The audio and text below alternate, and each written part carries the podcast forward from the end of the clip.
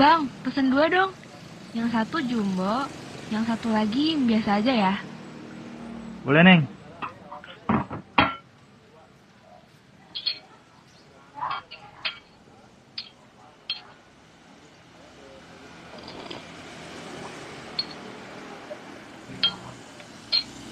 Duh, kenyang banget nih. Gak dihabisin tuh maminya. Ah, enggak deh. Kenyang banget gua.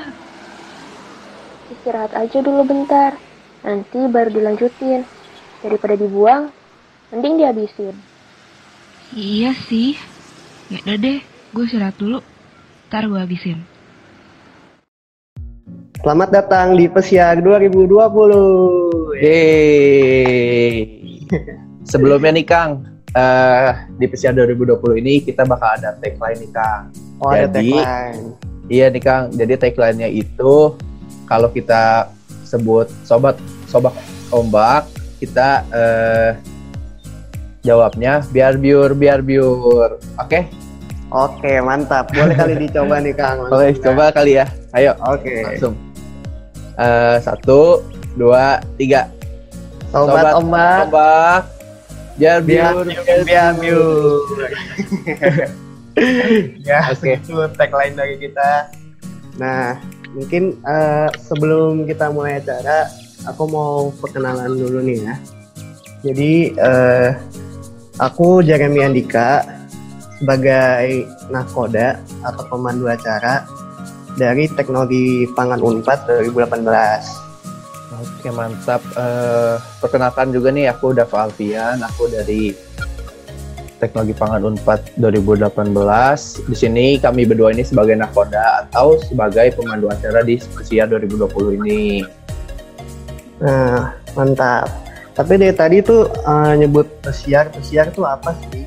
Nah, jadi aku mau jelasin aja nih Kang Teh, eh, kalau pesiar tuh kepanjangan dari tempat beropini seputar isu pangan terkini. Nah, di sini tuh kita bakal berdiskusi dengan narasumber yang kita undang untuk eh, ngobrolin tentang isu pangan terkini. Nah, Pesiar juga bekerja sama dengan HMPPI Unpad sebagai penyusun materi atau pengkaji isunya. Gitu kan. Betul banget nih Kang. Nah di- eh, sekarang kita bakal diskusi seru nih sama navigator-navigator yang cantik-cantik dan kece-kece ini nih. Wih, mantap banget nih teteh teteh. Iya, jadi eh, di sini navigator itu adalah sebagai narasumber di spesial 2020 ini nih Kang Teh. Hmm, Nah, eh, kepada teteh-teteh bisa perkenalkan diri dulu. Coba dulu nih, Teh Rewita Oh, dulu boleh deh. Teh Rewita dulu boleh. boleh kayak gitu. Eh, selamat pagi teman-teman nakoda dan Kak Navigator. gitu ya. Eh, kenalin, eh, perkenalkan nama saya Rewita dari Fakultas Hukum Unpad angkatan 2016. Udah gitu cukup mungkin. Oke, cukup. Terima kasih. Keren Halo. Rewita. Saya Rewita ya dari Hukum Unpad 2016. Oke, Iya, boleh. Buat Teh Kalisa, mangga. Ya, ya. Oke, halo teman-teman Federation. Eh, aku Kalisa dari Teknik Pangan ITB angkatan 2016. Makasih ya udah diundang ke Pesiar episode 1. Hehehe, makasih Iya, juga Teh sama-sama nih Teh.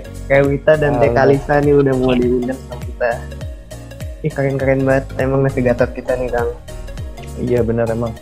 Nah mungkin kita langsung lanjut aja kali ya. Jadi eh, di sini kita mau diskusi nih Kang Teh. Jadi eh, sesuai dengan tema rangkaian acara POC yaitu tema kita Consumption and Production Responsibility Towards Food Waste. Gitu. Iya benar banget nih Kang. Nah buat episode satu kali ini kita itu bakal ngebahas tentang eh, limbah yang dihasilkan konsumen dan produsen yang berdampak pada lingkungan nih Kang.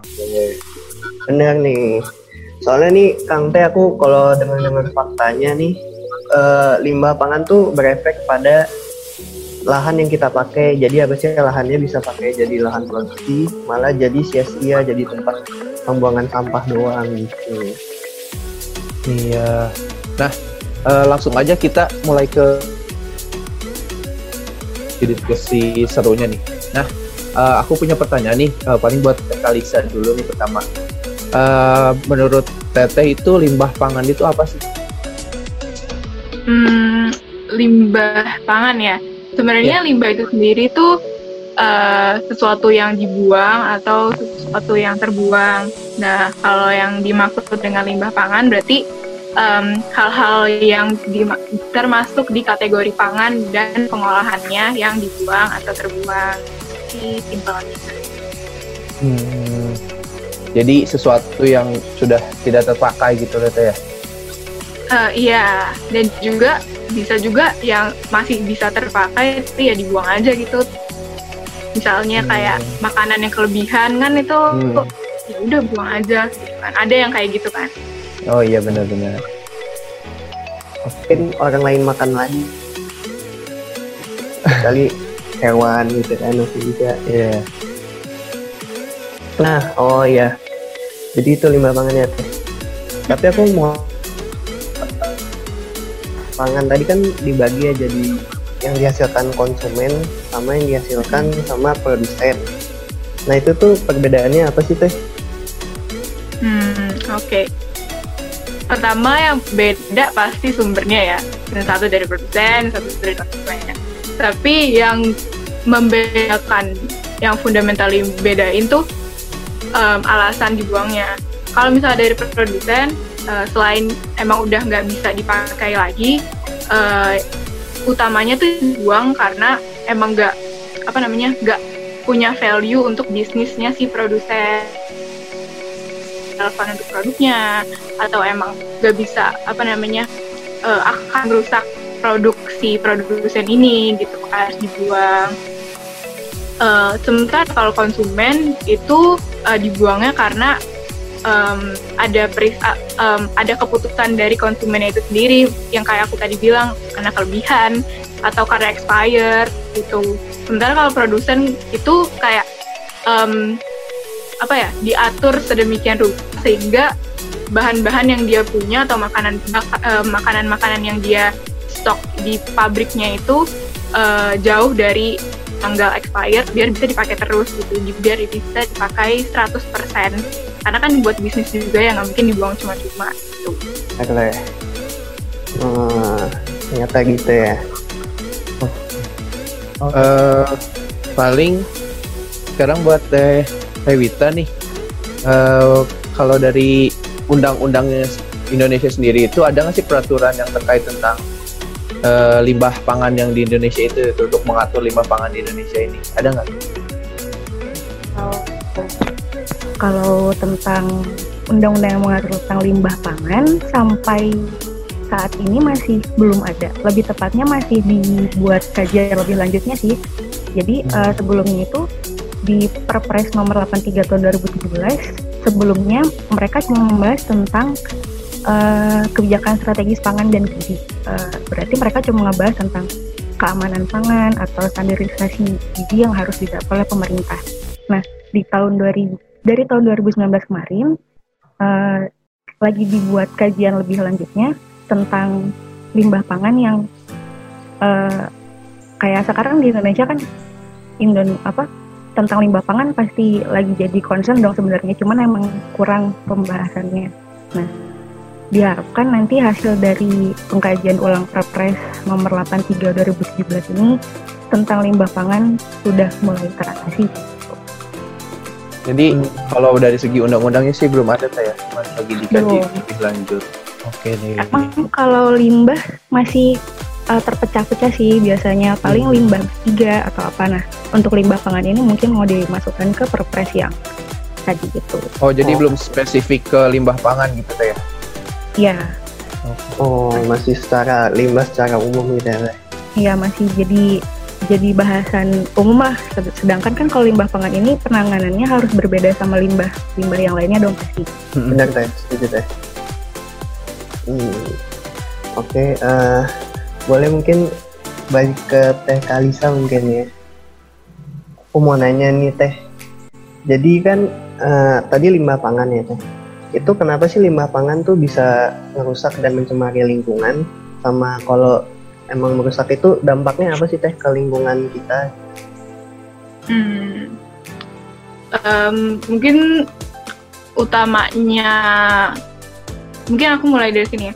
Eh, limbah pangan itu kan berasal bukan, bukan cuma berasal dari makanan yang bisa dimakan doang kan kayak simple eh, makanan sehari-hari gitu. Tapi juga termasuk eh, limbah yang dari pemrosesannya dari pabrik gitu. Mungkin tadi Teh Rewita bilang eh, limbah pangan secara spesifik emang belum ada aturannya. Iya, aku juga pernah baca emang belum ada aturannya, tapi eh, Indonesia tuh udah ngatur apa namanya ambang batas untuk eh, limbah secara umum. Tadi udah dis- disinggung juga kan. Nah, eh, kalau dari kalau yang relevan dengan pangan itu tuh sebenarnya ada tiga tiga gases atau gas rumah kaca. Yang kedua itu BOD atau biochemical oxygen demand. Eh, yang ketiga itu hmm, su- eh, suspend solid. Nah, ini tiga hal ini yang akan mempengaruhi lingkungan yang berasal dari limbah-limbah pangan. Mungkin aku, eh, aku bakal jelasin abis ini. Eh, greenhouse gases. Nah, greenhouse gases ini kan eh, makanan itu eh, termasuknya bahan-bahan organik gitu ya Benar teh. bahan organik eh, yang mana eh, akan mengalami pembusukan pembusukan oleh mikroorganisme ya kan. Eh, dan aktivitas mikroorganisme untuk membusukkan makan makanan tersebut bahan-bahan organik tersebut akan menghasilkan eh, produk samping berupa gas gasnya itu gas metana pernah dengar kan pasti Iya. Benar dan udah pasti tahu kan.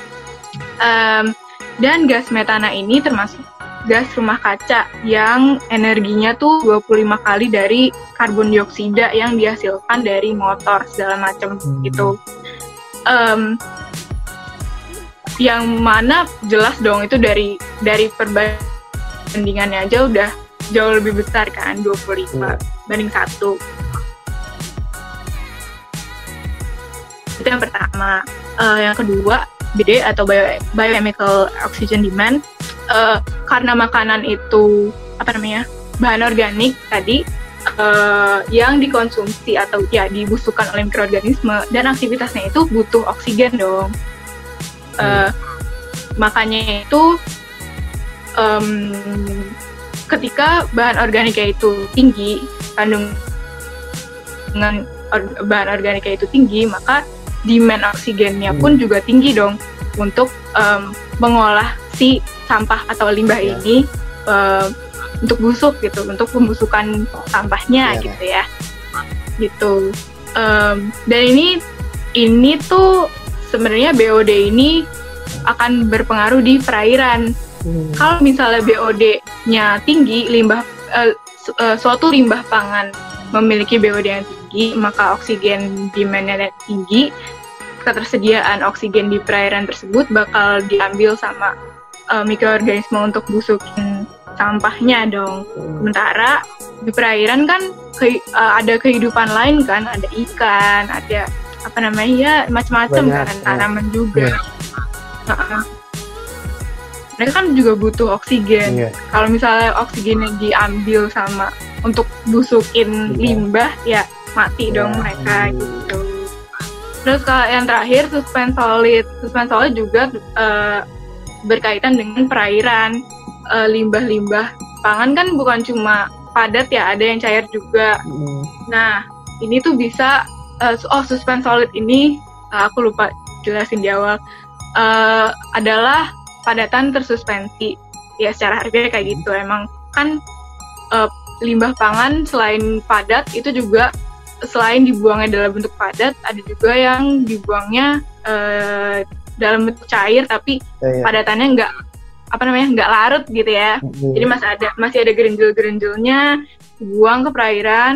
Kalau misalnya suspend solidnya di atas ambang batas yang diatur ya atau yang berlebih lah, itu bakal menyebabkan perairan eh, naik temperaturnya. Nah, Hmm. kalau temperatur naik, oh eh, padatan padatan padatan yang ada di perairan tuh bakal menyerap radiasi dari matahari tuh lebih tinggi gitu loh. Jadinya uh, pan jadinya bakal uh, menyimpan panas di perairannya gitu. Dan ketika temperatur naik, kehidupan di perairan juga bakal terpengaruh dong. Kayak ya kita kita aja nih misalnya panas dikit aja udah aduh ya? gerah banget kan. Itu juga berlaku di ikan, ikan dan uh, tanaman-tanaman yang punya uh, temperatur hidupnya sendiri. Itu sih. Oh, oke teh. Jadi itu eh, beberapa masalah mungkin ya teh yang bisa muncul karena limbah pengolahan limbah pangan yang Iya, kurang baik gitu ya teh. Eh, tapi mungkin mau nanya dikit lagi teh. boleh boleh. Ada nggak sih eh, solus- solusinya atau cara mengatasi eh, beberapa hal ini Hmm. teh? Em, sebenarnya udah diatur sejak lama ya. Em, dan secara umum tuh dibagi menjadi dua kelompok, ada pencegahan sama ada pembuangan gitu ya. Em, pencegahan in- yang termasuk di pencegahannya eh, bisa dengan mengurangi bahan-bahan yang digunakan untuk em, apa namanya bikin makanannya itu kan kalau misalnya eh, yang digunakan food eh, lebih apa namanya lebih eh, dikit makanya uang juga akan lebih dikit kan. Tapi kan itu eh, bakal harus disesuaikan juga dengan supply dari konsumen kan yang mana agak sulit kalau misalnya dikurang-kurangin kecuali dimodifikasi. Nah ini juga tantangan sih buat eh, teman-teman teknologi pangan dan teknik pangan untuk Hmm. modifikasi makanannya gitu ya banget teh. Em, terus yang kedua itu bisa dijual, di eh, limbahnya tuh bukan dibuang tapi dijual ke apa namanya, misalnya ya ke ke peternakan dijadiin pakan ternak gitu. Kalian pernah dengar sih eh, ada Ya. limbah suatu pakan dijual ke peternakan gitu. Kalau yang aku tahu misalnya tuh pabrik gula ya, pabrik gula gula nih kan gula tuh dari tebu dan gak semuanya dari tebu tuh bisa dijadiin gula putih yang ada di dapur-dapur kita itu buat kopi kita, teh kita. Tapi ada produk sampingnya berupa molase. Kalian pernah dengar molase? Nah. Nah, nah molase ini bisa dijadiin pakan ternak dan juga bisa dijadiin em, bahan baku pembuatan MSG. Jadi Eh, nggak dibuang bisa gitu di- aja ke lingkungan bener-bener. kayak gitu. Terus eh bagian kedua yaitu pembuangan. Sebenarnya ya udah em, mau nggak mau dibuang kan. Kayak kalau nggak bisa dimanfaatin atau di apa namanya dijual ya dibuang. Em, salah satu apa namanya aktivitas yang bisa ngurangin dampak lingkungan ya di treatment dulu. Maksudnya diolah dulu eh, limbahnya biar nggak harmful untuk lingkungan. Misalnya uh, susuan solid kan bisa disaring dulu gitu ya, baru dibuang. Padatannya dibuang ke tempat pembuangan yang untuk padat-padat, baru yang cairnya dibuang ke perairan. Terus kalau untuk BOD, biasanya kalau di pabrik-pabrik tuh uh, ngurangin BOD dengan cara uh, ngasih bakteri anaerob gitu untuk uh, limbah cairnya sehingga BOD-nya turun baru dibuang ke perairan kayak gitu. Terus ter- uh, kalau emang nggak bisa bener-bener nggak bisa di treatment apa-apa ya udah di mau nggak mau dibuang gitu. Tapi biasanya yang aku tahu ya pembuangan tuh nggak gratis. Kayak kita uh, pabrik tuh buang sampah tuh bayar. Eh, Jadi uh, uh, makanya pabrik-pabrik atau pelaku bisnis pangan tuh juga muter otak gitu loh gimana caranya biar buangnya tuh dikit biar nggak bayar banyak-banyak selain concern ke lingkungannya. Bener teh. Apalagi mungkin kita bisa ngebantu dengan cara ngabisin makanan yang kita ambil gitu ya teh. Jadi nggak Iya Nambah gitu limbah. juga. bener-bener bener. Gitu kan. Oke, paling eh, eh, sekarang mau ke Teh Rewita lagi nih. Eh, tadi kan si undang-undangnya itu belum ada nih ya buat si limbah pangan spesifik ke limbah pangan ini nih. Nah, kalau kebijakan pemerintah buat mengatasi soal limbah-limbah pangan ini nih, eh, eh, ada nggak sih Teh? Eh, paling kalau ya tadi karena peraturan tentang limbah pangannya sendiri karena peraturan tentang limbah pangannya sendiri belum ada jadi kebijakan pasti pemerintah seperti apa belum tahu paling eh, mengikuti eh, pengaturan atau kebijakan tentang limbah eh, limbah-limbah lain maksudnya kayak seperti eh, limbah eh, tadi kayak limbah B3 atau limbah pangan segala kayak limbah limbah B3 segala macam pengolahannya kita ngikut ke undang-undang yang ada. Nah, undang-undangnya itu kita sampai sekarang masih pakai Undang-Undang Nomor 32 Tahun 2009 tentang perlindungan dan pengelolaan lingkungan hidup. Nah, di sana tuh dibahas tentang bagaimana pembuangan limbah seharusnya bagaimana. Misalnya limbah itu kan dia kotoran misalnya dia emang zat yang udah tidak terpakai sama manusia. Berarti pembuangannya nggak boleh di dekat lingkungan kehidupan kita dong kayak penduduk apa tempat tinggal kita itu kan dia bakal ngaruh ke tanah, ke air segala macamnya. Jadi pembuangannya dia harus jauh uh, dari lokasi pengolahan atau pembuatan si pelaku usaha itu tadi. Hmm. Kalau misalkan mereka tidak mengindahkan, ibaratnya gini, misalkan mereka ngebuangnya, oh ya udah salah-salah dibuang aja ke tempat sampah rumah tangga itu tadi. Itu mereka menyalahi uh, menyalahi aturan-aturan yang ada di UU PPLH itu. Paling sampai sekarang kita pakainya itu sih mostly diaturnya di Undang-Undang 32 2009 sama ada beberapa undang-undang lain tentang limbah. Limbah rumah tangga ada, limbah B3, limbah B3 apalagi karena mereka berbahaya dan beracun untuk pasti.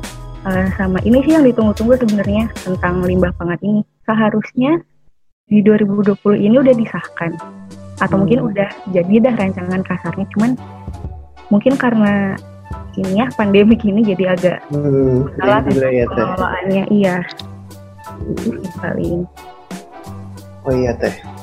Oh, oke teh.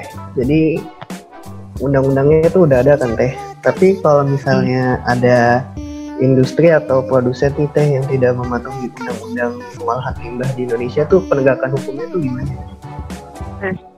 Kalau misalkan ada uh, produsen uh, aku sebutnya sebagai pelaku usaha mungkin ya Oh ya boleh teh. atau si penghasil limbahnya itu tadi. Jadi eh, karena kita bicara tentang limbah secara umum aja deh karena tadi si limbah pangan belum ada. Iya. Itu tuh diaturnya di eh, UU PPLH dia ada tentang sanksi-sanksi terhadap eh, pelaku usaha yang melanggar tentang eh, yang melanggar dan menghasilkan pencemaran lingkungan. Misalnya eh, ada pidana penjara ada hukuman sanksi pidana dia kisaran 5 sampai 15 tahun kalau pelaku usaha itu dengan sengaja membuang si limbah hasil usahanya dengan apa tidak di tempat seharusnya. Jadi pelaku usaha itu mereka sebelum melakukan sebelum mendirikan usahanya itu tuh banyak syarat-syarat dulu nih harus dipenuhi Hmm. kayak izin pendirian usaha atau izin izin segala macamnya termasuk salah satunya mereka harus punya pembuangannya sendiri. Nah, kalau misalkan mereka belum punya pembuangannya, sebenarnya perusahaan itu tidak boleh tidak boleh dulu berjalan Hmm. karena itu tadi kan eh, limbah-limbah yang mereka hasilkan belum tentu sama dan pasti akan jauh lebih besar eh, damage-nya lah untuk lingkungan sekitar. Nah jadi kalau misalkan mereka sengaja nggak membuat tempat pembuangan sampah atau limbah mereka, itu tuh pidana penjaranya 5 sampai 15 tahun dan dendanya 5 sampai 15 miliar. Itu kalau Hmm. sengaja. Jadi itu kalau si pelaku usahanya sengaja emang mereka nggak mau ya kan tadi kalau buang sampah itu bayar mahal terus eh, bikin tempat pembuangannya juga kan nggak oh ada lahan kosong buang itu juga kan nggak bisa Iya. gitu. Nah, terus ada lagi kalau pelaku usahanya itu mereka lalai. Jadi eh, mereka sebenarnya udah tahu kalau membuang sampahnya eh, harus ke tempat pembuangan limbah mereka, Mm. tapi mereka lalai. Jadi dalam pengawasan pembuangannya itu ada sesuatu yang salah gitu. Mereka tapi tetap pelaku usaha itu ada hukumannya. Eh, kalau yang lalai ini mereka hukuman penjaranya sekitar 3 sampai 9 tahun kurungan penjara dan dendanya itu mereka eh, ada sekitar 3 sampai 9 miliar itu kalau jadi kalau untuk karena kelalaian sendiri memang jauh lebih sedikit deh masa hukumannya daripada teh. Mm. Nah selain itu juga pelaku usaha itu tuh ada ada kayak hukuman pasti atau sanksi wajibnya kalau mereka udah eh, membuang limbah sembarangan atau sampai melakukan pencemaran lingkungan gitu.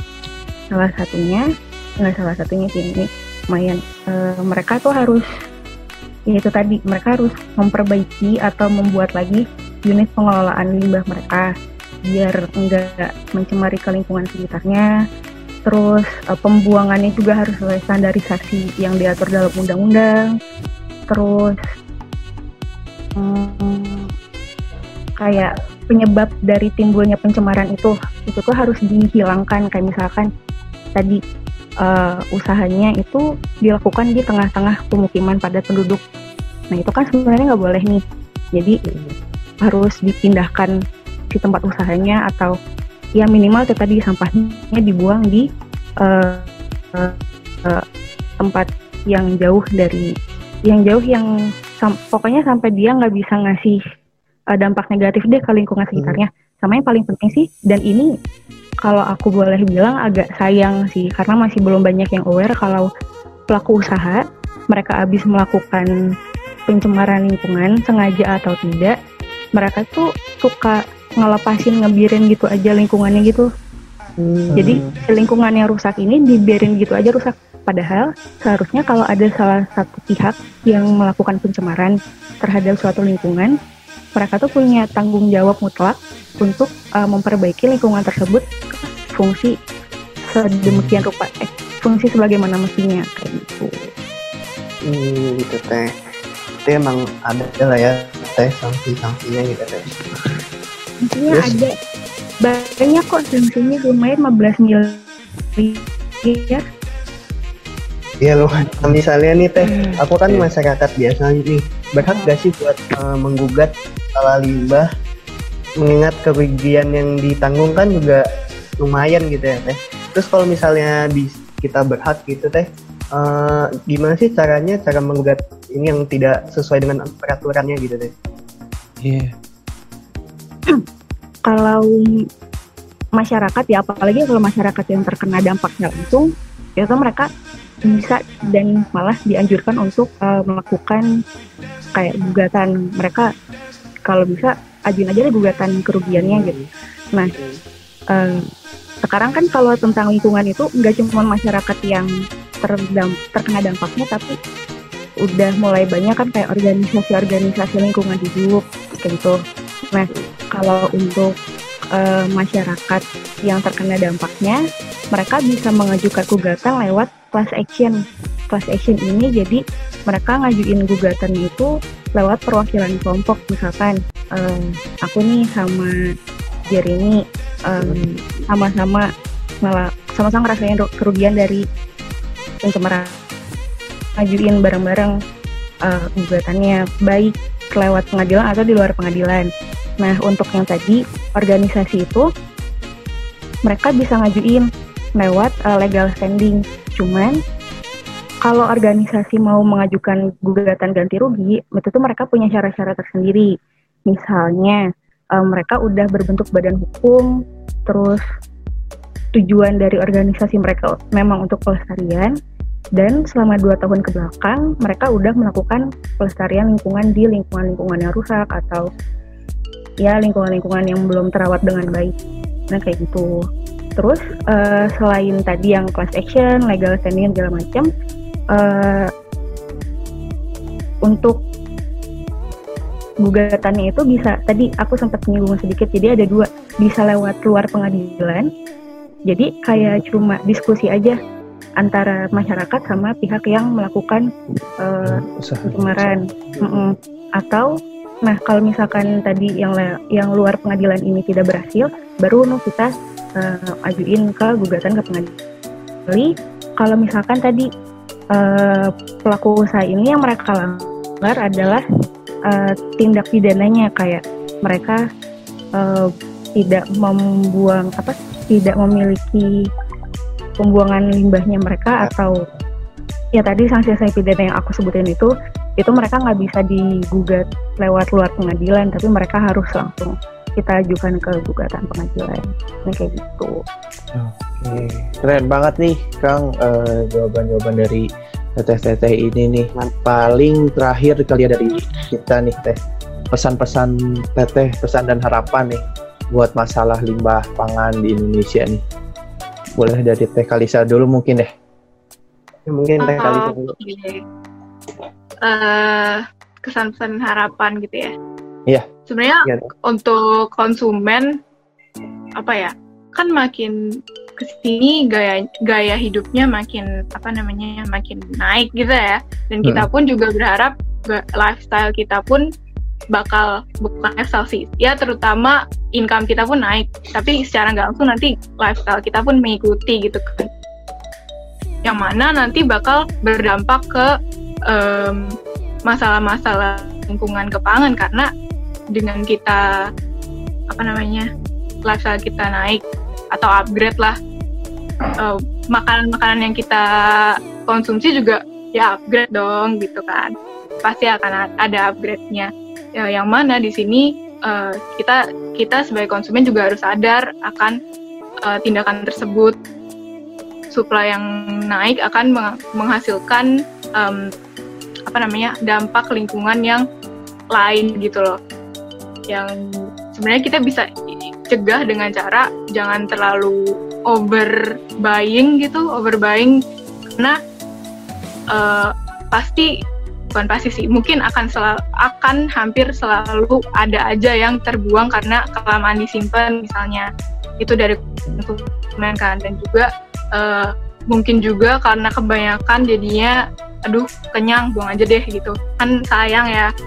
Dan itu sih untuk uh, konsumen. Harap harapannya lifestyle naik uh, makanan-makanan di upgrade pola pikir dan kesadarannya pun juga naik gitu. Uh, untuk produsen karena organisasi dan kesadaran uh, secara global akan lingkungan ini makin apa namanya makin marak gitu ya. Uh, Hmm. produsen-produsen yang besar perusahaan-perusahaan besar di dunia dan di Indonesia pun juga udah concern ke uh, lingkungan ini. Jadi kalau misal dan itu pun start from konsumen. Kalau misalnya konsumen-konsumennya pasarnya itu udah sadar akan lingkungan pasti produsen atau pelaku bisnis juga bakal aduh gue harus ikutin konsumen gue dong gitu kalau enggak ya collapse kan makanya Iya. harus dimulai dari konsumennya itu kita sadar kita yang apa namanya memarakkan tentang food uh, loss and waste dan juga dampaknya ke lingkungan makanya nanti kita bisa bikin produsen-produsen dan pelaku bisnis itu sadar gitu Iya. Mungkin sekarang buat Teh Rewita. Ah, dari aku sih kalau eh, mungkin harapan aku untuk kalau bilang dari sisi hukumnya mungkin eh, untuk di undang-undang yang seharusnya sudah ditetapkan ini untuk cepat cepat di eh, finalisasi lah. Karena tentang limbah itu hal yang berbahaya nggak sih buat lingkungan kita? Karena kita kan yang hidup di bumi ini nggak cuma kita nih tapi juga generasi setelah kita. Dan selanjut selanjutnya mereka pasti akan pakai eh, lingkungan yang sama dengan yang kita pakai sekarang. Paling juga tadi yang udah dijelasin sama Teh Kalisa eh, berangkat dari konsumennya sendiri. Jadi kita sebagai konsumen kita sebagai masyarakat kita harus eh, aware tingkatin awareness kita deh terhadap apa yang kita konsumsi dan dengan eh, kita aware itu kalau kita udah paham konsekuensinya terhadap membludaknya limbah-limbah yang lain se- selain pangan dan terutama pangan jadi kita bisa minimal-minimal kita bisa meminimalisir dari diri kita sendiri dulu paling gitu Hmm, Oke, keren banget keren nih. banget nih harapan dan nah mungkin eh, aku mau nyimpulin dulu kali ya dari episode 1 ini ya. Eh, kalau ada salah boleh dikoreksi ya teteh teteh nah jadi eh, tadi limbah pangan kan eh, suatu bahan pangan yang tidak bervalue bervalue lagi. Jadi bisa dibagi jadi dua dari konsumen dan produsen kalau dari produsen sendiri ya yang tidak bisa diubah menjadi produk yang bisa dijual kalau dari konsumen yang tidak bisa dikonsumsi lagi ya, ya seperti itu mungkin ya teh Terus eh, untuk aturan yang dipakai untuk limbah pangan belum ada, tapi masih dikaji. Itu dari Perpres nomor 83 tahun 2017 mungkin ya teh. Ya. Betul ya.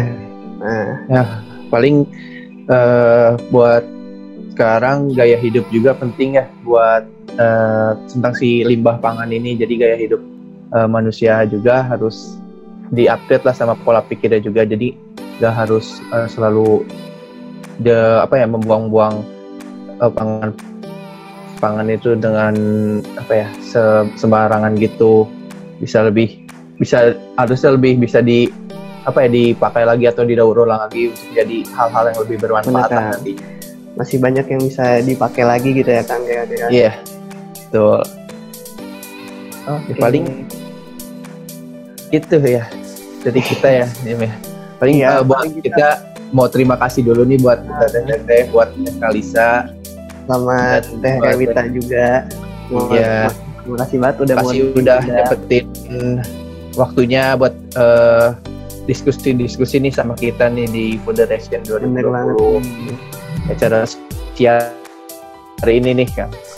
Ya, terima kasih banyak kayak Ya. Mungkin ada ya, ada tambahan lagi mungkin bagi Teteh-teteh ini. Ya. Cukup? Cukup lah ya. Kalau dari aku sih, Itu Teh. udah banyak kayak yang diomongin kan. iya. Iya, Udah udah. Iya, ada banyak. bagian bagian udah banyak. aja deh yang kerja gitu. Udah aja Oke. Oke, paling kita mau closing nih Kang ya. Paling eh kita mau tagline lagi nih Kang. Tagline lagi nih yang tadi di awal nih. Oh iya, seru nih. Mungkin Teteh-tetehnya boleh ikutan. Boleh ikutan aja nih. Oke, boleh boleh. Ya kalau kita berdua bilang sobat ombak, bilang biar biur ya itunya. Eh jawabannya oke. Oke. Paling ayo eh, satu, dua, Nah. tiga. Sobat ombak. Biar Biar. Oke. Oke. Terima kasih teman-teman yang udah Ya. nonton Pesiar 2020 ini. Sampai jumpa di episode 2 Pesiar 2020 nanti. Ya, Oke. sampai See you. jumpa. Dadah. Dadah, terima kasih.